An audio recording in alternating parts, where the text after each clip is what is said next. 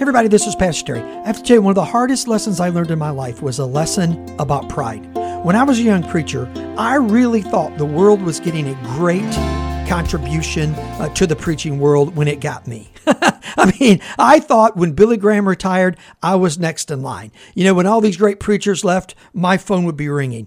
But then God humbled me. He put me in a couple of church situations that just didn't work out real well. Now, I could point fingers at other people, but I know the problem was in the mirror. It was me. And here's what I learned from Proverbs 11 When pride comes, then comes disgrace. But with a humble heart, there's great wisdom. Listen, learn from my mistake. Don't have to be humbled by the strong hand of the Lord.